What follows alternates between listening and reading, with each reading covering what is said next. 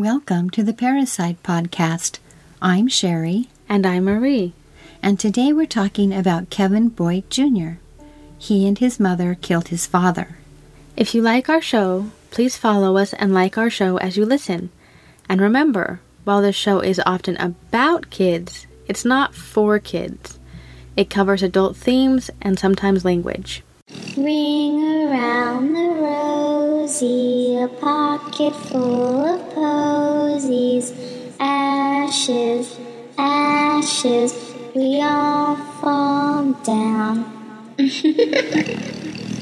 42 year old Kevin Boyd Sr. was a local around Lake Orion, Michigan. He'd lived in the area for most of his life and in 1994 owned the local tool rental shop, Lake Orion Equipment Rental.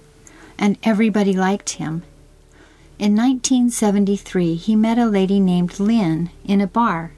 She was quiet to his noisy. She was a free spirit and played in a band. In 1975, they married, adding Kevin Jr. to the family on December 15, 1977. For the next 12 years, Kevin worked hard to support his family and his thriving business while Lynn drank hard. She eventually checked herself into rehab and came out ready for love. She left Kevin Sr. for another woman and asked for a divorce around Christmas of 1988. And, like magic, she was off building a new life with her new love. If that had to hurt, she finally gets better and she doesn't want to be with him anymore. I know, right? 12 years of working hard and supporting your family and trying to take care of your wife for her to up and leave you as soon as she's been through rehab. I know, that's terrible. Yeah, this was a huge blow for Kevin Sr., but he was kind of known as a happy go lucky guy, and he gave her the house and primary custody of Kevin Jr. without too much of a fight, moving himself into an apartment and keeping the business for himself. Well, that was nice. Yeah, he found a new love, Judy Kaminsky, and began to work on rebuilding his life. Unlike the quiet, edgy, broody Lynn, Judy was happy, positive. A lot of people called her a goody two shoes, but they said it was in a nice way. Oh, okay. And Kevin started to realize that life after divorce was going to be fine, maybe even better. Things were really wonderful between the two of them. So wonderful. He made her a business partner, and they took out a life insurance policy, naming each other as their beneficiaries so that if anything happened to one of them, the other could continue to run the business. Oh, that was smart. I thought so too. But Kevin Jr. didn't have the chance to move on as easily. He was now splitting his life between two worlds, like most children of divorced parents do. As per the book Sentencing Youth to Life in Prison, Justice Denied, he began to act out and found himself in trouble for something he did to a young girl when he was 11 years old. Ooh, that sounds terrible. And he was very young. But Kevin successfully completed his juvenile probation, and he didn't have any other brushes with the law. But in 1992, when he was 14, he was placed in a mental health center after trying to commit suicide. Wow, that's quite a lot of trouble by 14. Yes, he seems like he had quite a few troubles already. Lynn had approached Kevin Sr. at about this time, suggesting perhaps young Kevin would fare better living with him. Mm-hmm. Kevin Sr. quickly agreed to take custody of his son, no problem. He did worry about where this would all take them in the long run, but all he wanted was to give his son the best so little Kevin could be happy and live a good life. At the age of 16, Kevin Jr. was an angry kid who was always ready for a fight. In fact, his fighting got him kicked out of several schools. Some people say five, some people say ten. I'm not sure how many it really was. Well, five or ten, either one is a lot of schools. It really is. He was described as struggling with life due to his smoking, drinking, and irresponsible behavior. He never took responsibility for his choices, and he looked to Kevin Sr. to clean up the consequences of his poor decisions. For example, he wrecked two cars, and both had been quickly replaced by Kevin Sr., who didn't want his son to go without. Okay, so maybe a little indulged. I would say a lot indulged. Yeah. But Kevin Sr. did hit the ground running with his new parenting responsibilities, working to create boundaries and expectations for his son who had never really had to deal with all of that before. Mm. And it was a lot, as could be expected. The summer between Kevin's sophomore and junior year of high school was a rough one. This boy hated having a curfew and living with rules and the expectations that he worked toward building a future for himself. He really resented it. He fought his dad every inch of the way.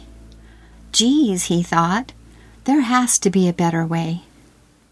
Kevin Jr. missed the days of freedom when he had total control of his 16 year old life. He saw his dad succeeding at the rental shop, and it looked effortless. He decided any fool could do that job. He also saw that his dad always had a wad of cash. And Kevin Jr. thought his dad really had it easy. A thought only a 16 year old would think was believable. Running your own business is complicated. He probably had never talked to an accountant, though.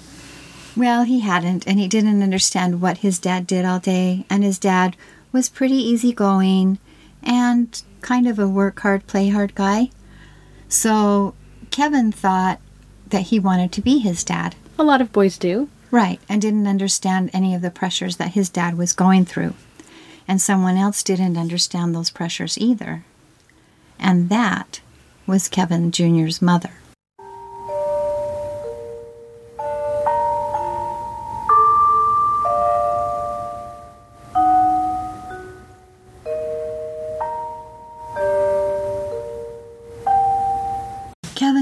Complained about all of his dad's attempt at parenting to his mom during visitations. And that's when he found out that she was kind of of like minds with him, but she had a plan. One that would set up his future and give him back his freedom. And he was in. Lynn had constructed a plan that would help her have financial freedom and control, as well as Kevin Jr., sort of. Kevin Jr. needed his mom, and his mom needed Kevin if this plan was going to work. Lynn needed access to Kevin Sr.'s house. She needed to know his habits, where and how he slept, things like that. Kevin Jr. now knew all of that because he lived there and he had a key to the house. But she also needed something else, something she was careful not to share with Kevin Jr. She needed a fall guy. Ah, so many moms do. It reminds me of the Witties. Mm-hmm. It's all, oh, life will be perfect, life will be easy until after the murder, when the son realizes that mom was making sure she was safe. Right, and that's exactly what Lynn was doing too, as you'll see. Because if things went sideways, Lynn wanted to be sure she wasn't going to prison for murder. So she'd done a little research and she decided that if she just hit Kevin Sr. and Kevin Jr. stabbed him, she'd be home free. And little Kevin was a minor, so maybe he wouldn't be in but for a couple of years. Either way, she would be running that business and she would be entitled to all of its profits. So Kevin Jr. was going to be her fall guy. That is a twisted plan. As usual. She also knew she needed someone who was strong to help with this murder, and she knew at 16 years old Kevin was strong enough to pull it off. She and her son could sneak in, murder Kevin Sr., ransack the place to make it look like a robbery, and collect that $500,000 life insurance policy while inheriting the thriving tool business. Piece of cake. They had this. Well, how would they get the life insurance policy if it was to his new wife?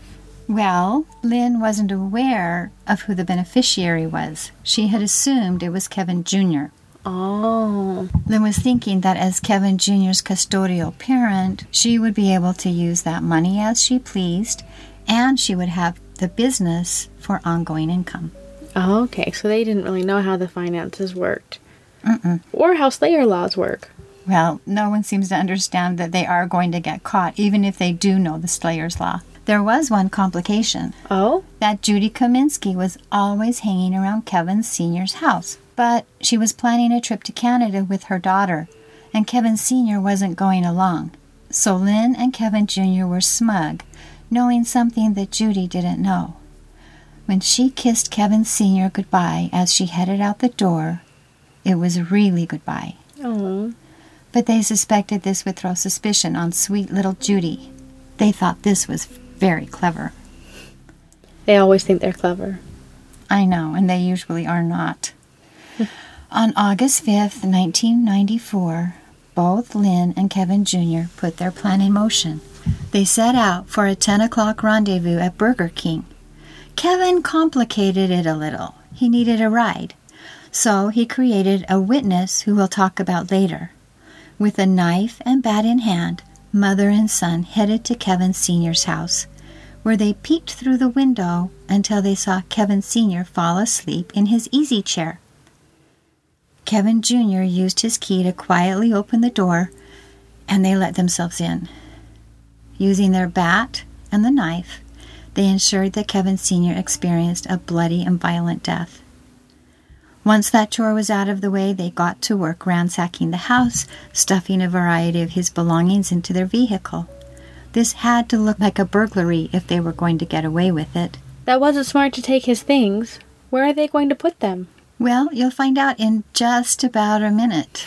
Okay. and wait, wasn't Kevin living with his dad? He was, but Kevin Jr. had orchestrated a big fight that night, and he left the house in a huff, went to his girlfriend's house, asked if he could spend the night because he mm. didn't want to go home to an angry father.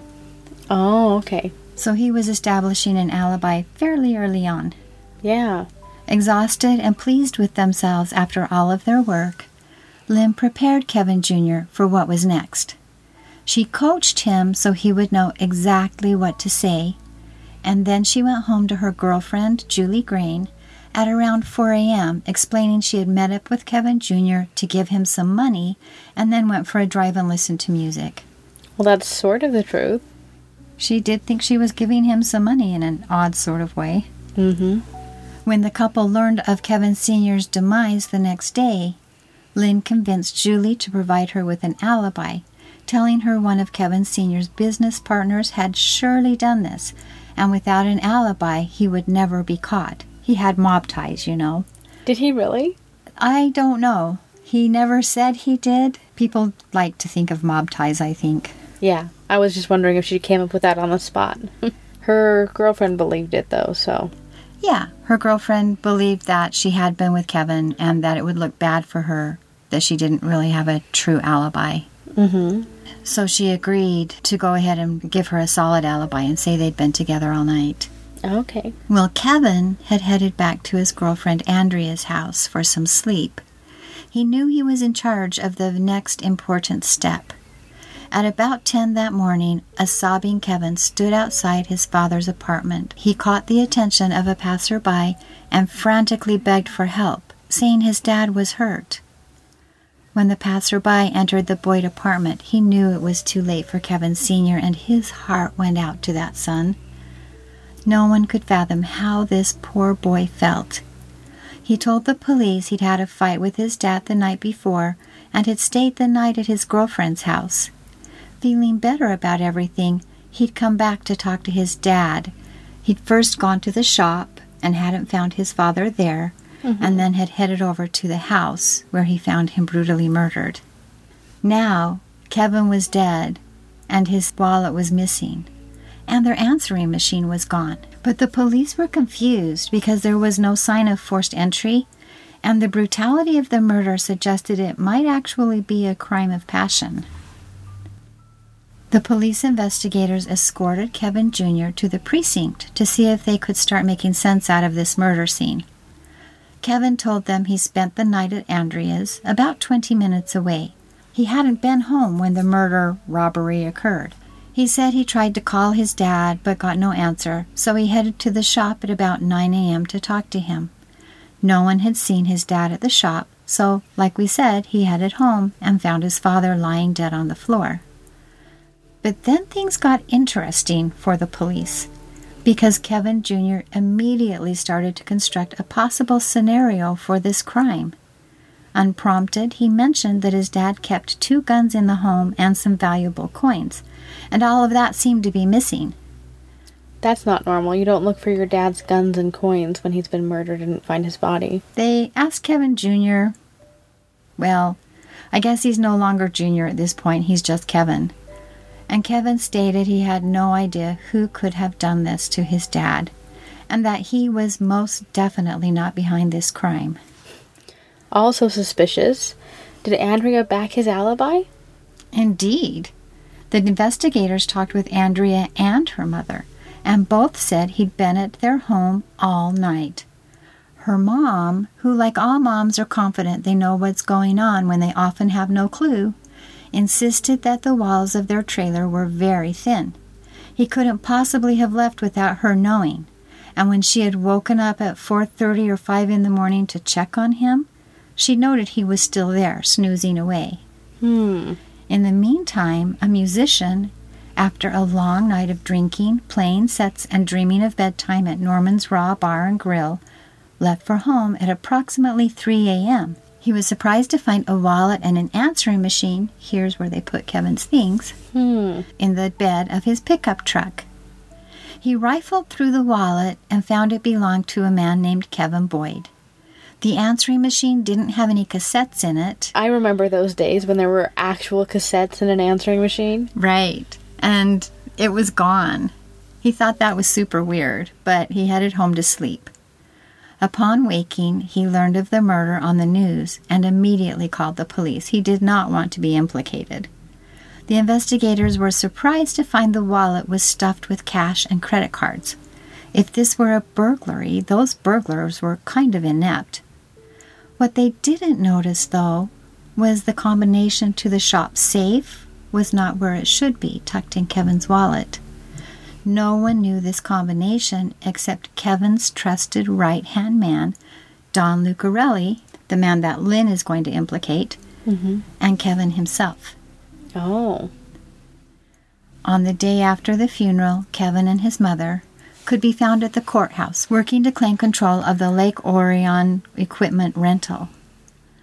Lynn was excited to be taking over control of this shop. As Kevin's sole guardian, the shop would be hers until he came of age. But she knew it wasn't going to last that long. I don't know if Kevin had really thought this one through. After two years of having the business and all the money, it may have turned sour for little Kevin when he reached legal age and she had to hand it over. I don't think she had any intention of handing it over. I think that this was all for Lynn. Mm-hmm. And Kevin would end up not able to take control of the business. Yeah, one way or the other. Right. But Kevin was convinced that he and his mother would be running this business and bringing in all kinds of money, and finally they were going to get their happy. Kevin ran around bragging that he was now to be at the helm of a $2 million business. He was wrong. It wasn't a $2 million business, and neither Lynn nor Kevin were prepared to perform that supposedly easy job of owning the shop. Suddenly, the business was in trouble, and money was disappearing. They'd gotten rid of Judy. How? Well, the business was Kevin's. They'd taken it over, so they just let her go. But Judy did inherit the $500,000 life insurance policy, much to their dismay. Well, didn't they put the business in both of their names? He had made her a partner in his business, Oh. but he hadn't added her to ownership papers or anything. Oh, okay.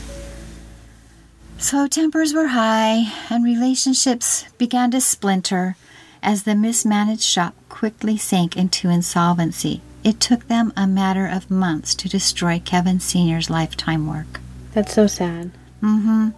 And Kevin Sr.'s old friends shook their heads as they watched the business be destroyed.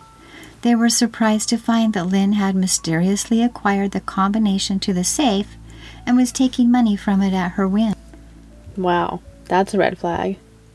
Well, it's a major red flag where no one else had that combination and it disappeared from his wallet. Mm-hmm. But back to the investigation. When the police questioned Lynn about Kevin Sr.'s murder, she suggested they look into Kevin's work associate, Don Lucarelli.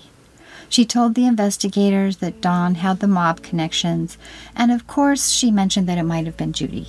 Oh, of course. Mm-hmm. But Don checked out. He passed a lie detector test with flying colors. He told them it was probably Lynn who had killed him. She was money hungry.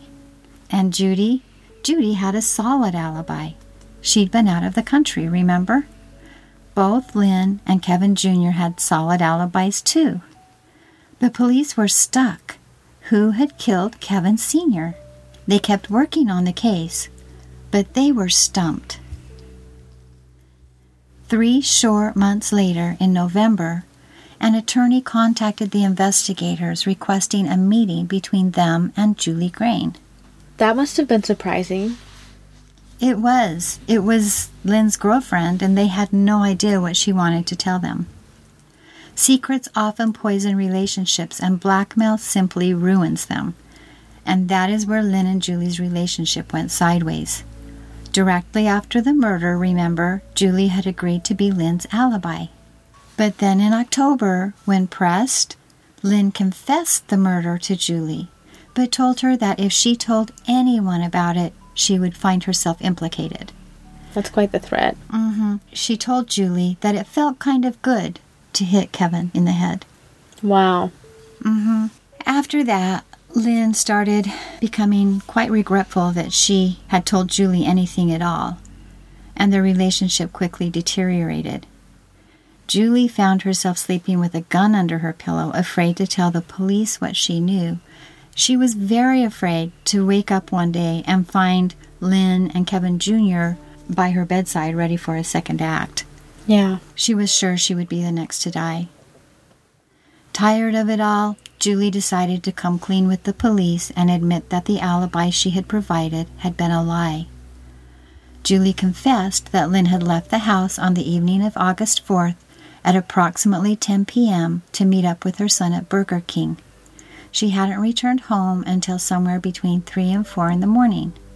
She said Lynn had told her Kevin Jr. needed to talk with her because he was struggling with a few things and he needed some money.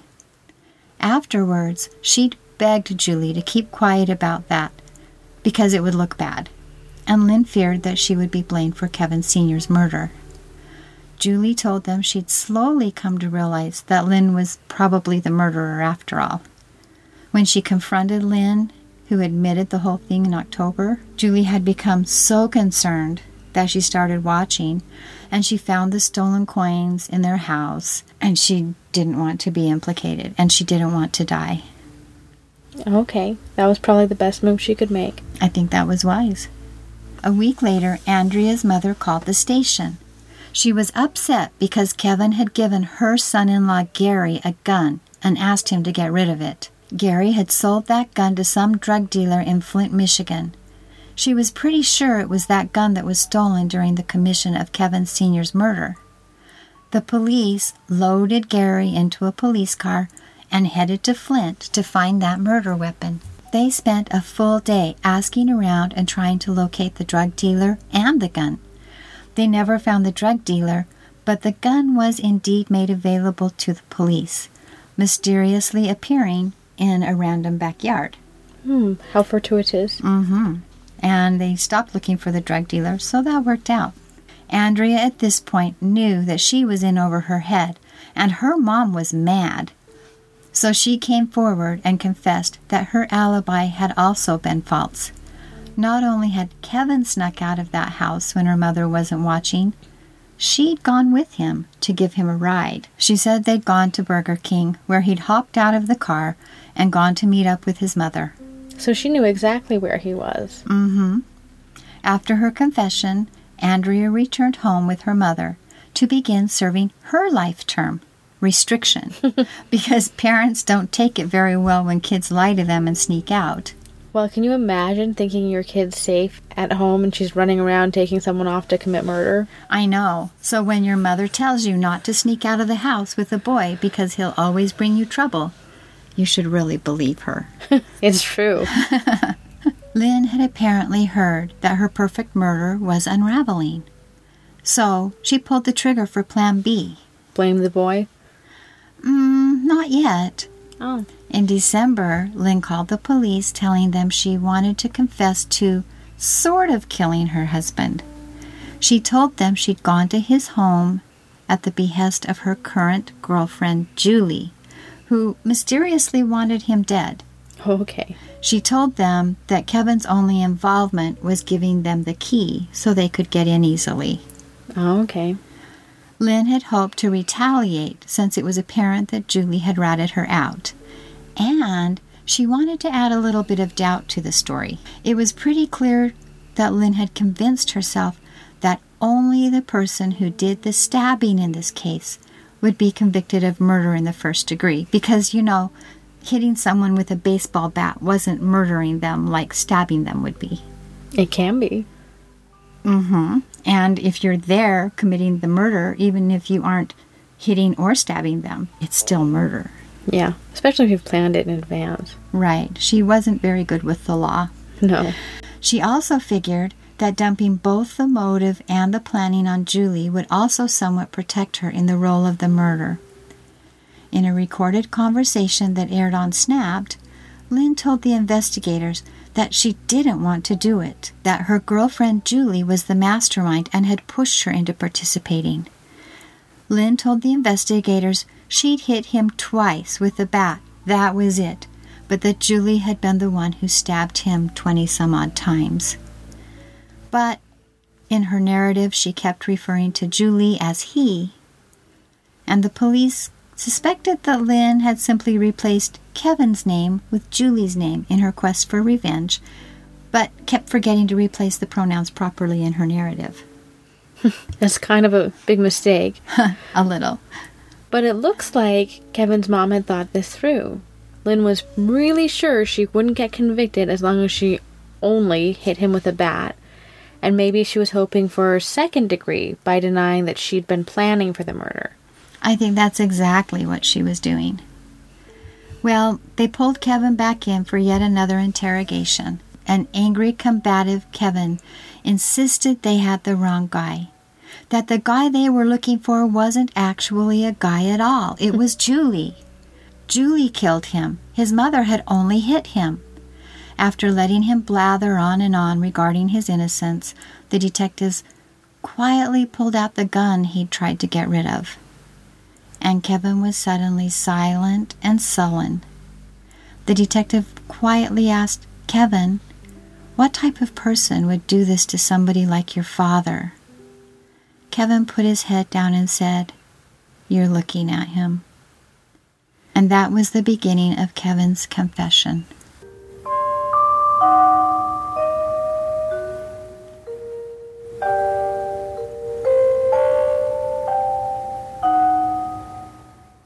So, what happened next? Well, now the police had motive. They knew who the bad actors were and who they'd planned to blame. But they didn't have the murder weapon. Okay, I need to correct myself a little. They did have the bat, it was Kevin's bat, but the knife was missing. They knew by the shape of Kevin Sr.'s wounds that it was some kind of hunting knife. Hmm. The murder weapon was very important to this case. In order to get a conviction, the district attorney needs to prove their case beyond a reasonable doubt. With both Lynn and Kevin claiming Julie had stabbed Kevin Sr., they needed to amass enough evidence to remove all doubt that Julie had anything to do with it. And they couldn't find that murder weapon anywhere. I know they say that all the time, but it's kind of weird. It's not like having the knife changes anything, does it? It depends. It might, and they don't know until they find it. But it would be really nice to find out, because sometimes the knife will be attached to the case in an incriminating way. Like what? Um, well, they can look at the ownership of the knife, fingerprints left on the knife, where it's found, like if it's under someone's bed, Mm-hmm. DNA, how it was concealed. There are a lot of different ways for a murder weapon to help tell the story. Okay, that makes sense. Do they find it? Yes, they do. Yay! Where? Guess. Um, not fair. I know. they found it at Lynn's house. Well, no. They're not that silly. Um, did they find it thrown in a field? Nope. Hmm. How about in Julie's drawer? That's where I would have put it. That would have been a good place to put it. But remember, Lynn and Kevin's downfall always comes through their own conduct. Mm, so I'm wrong. In the nicest possible way. yes. Okay. Remember how they thought it would be so easy to run that rental shop and how they were so excited to have access to all the profits from the shop? mm-hmm. Well, they ran the store to the ground in a matter of months. Kevin Sr. had been a hardworking, savvy businessman, but Kevin Jr. and Lynn were not. They knew how to spend money, but they had no clue regarding how to make it. The store ended up failing very quickly, and the items in it were auctioned off in anticipation of a new owner taking over. Oh, that's sad. It is sad and very poor management and reveals another error in their attempt to hide the crime. Mm-hmm. As they moved the last item out of the shop, an air compressor, they discovered a knife wrapped in one of Kevin Jr.'s t shirts. What? That is mind blowing. Okay, now I see why they want to find the murder weapon. Yeah, I mean, it can be very revealing just where it is. Um, Kevin's senior sister, Lynette Heidi, said, It was like my brother reached out and shook it out of there. but now they were ready for trial. That must have made that sister Lynette Heidi very happy. Mm, kind of. It didn't seem to feel like a huge victory for her or any other family member. Miss Heidi was interviewed on Oxygen's program Snapped said it best. It sure wakes you up to it'll never happen to me. It makes you have a little more compassion for all that you hear on the news. That behind all these victims there are families that I can honestly say I never thought about and never gave the family a second thought. You don't think anything about the people who are left behind and just how surreal it is. You know, we talk about that quite often. I think the families have a very tough go of it after a family member is murdered. They're not only missing the person that was murdered, but they're missing the family member who committed the murder. Mm-hmm. And your whole worldview is kind of shattered. Like she said, it'll never happen to me. Your sense of safety in the world is gone. Yeah, it would be a lot like living in a Salvador Dali picture, right? Mm-hmm. So at trial, Lynn said that Kevin acted alone in the murder of his father. Her story about going to Kevin's seniors with Julie and only helping by hitting him had completely vanished into thin air. Oh, wow. Yeah, I'm sure that was her attorney's doing because it was a terrible story. It was. Now, Lynn was claiming she hadn't known about the murder plans, hadn't been anywhere near Kevin's house on that fateful night. She'd had nothing to do with it. Oh, that's kind of interesting. It's quite the turn, right? Mm-hmm. She said she had generously taken the fall for Kevin Jr. at first because she was such a good mom, but had changed her mind. Oh, The jury didn't buy it. good. Lynn was convicted of first degree murder and sentenced to life without parole. And that is where she is today, still imprisoned. Ah, At trial, Kevin claimed he simply gave the keys to his mom, and it was she and Julie who had murdered his father. But those taped interviews negated his claims at trial. He was also found guilty of first degree murder and sentenced to life without parole. This was vacated after the 2012 Miller v. Alabama ruling, which you know all about if you listened to our last episode, Life After Life, and he was resentenced to 25 years to life, meaning he was eligible for parole if he had been able to show the prison that he was adequately rehabilitated.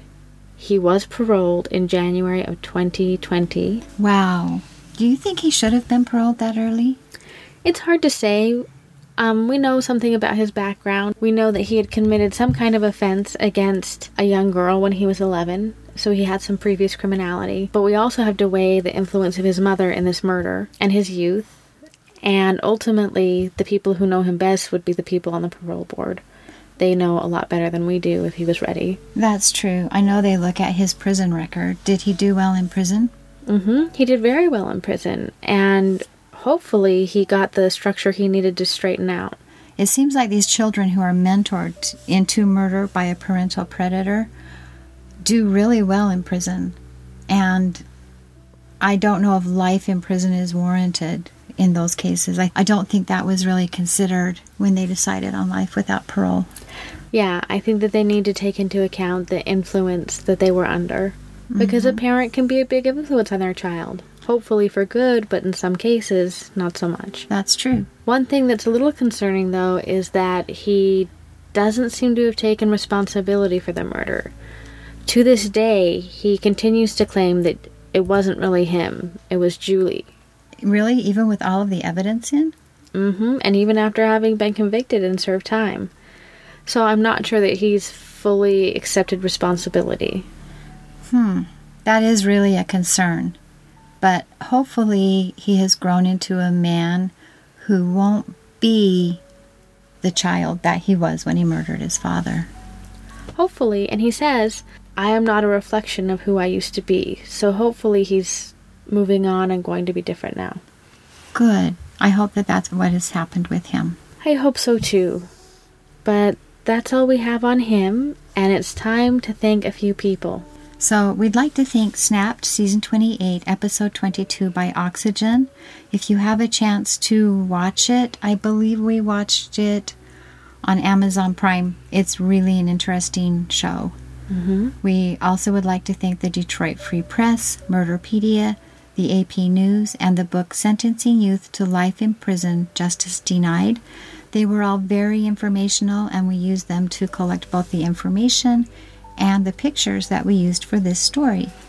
And we'd also like to give a special thanks to Jade Brown. And of course, you, our listeners. If you would like to contribute to our show, you can find us on Patreon. Tax deductible donations begin as low as $10 a month, and we will shower you with gratitude should you choose to lend us your support. If you prefer to make a one time donation, please visit our website at parricide.org, and again, all the gratitude you can hold will be coming your way. If you'd like to reach out to us with feedback or ideas, you can find us at parricidepodcast at parricide.org or on Facebook and Twitter. And please remember to like and follow our podcast on your favorite podcast platform. In a couple of weeks, we are going to be at CrimeCon in Las Vegas. If you're going to be there, reach out to us and maybe we can meet up. This has been the Parricide Podcast, and remember, Always sleep with one eye open. Ashes, ashes, we all fall down.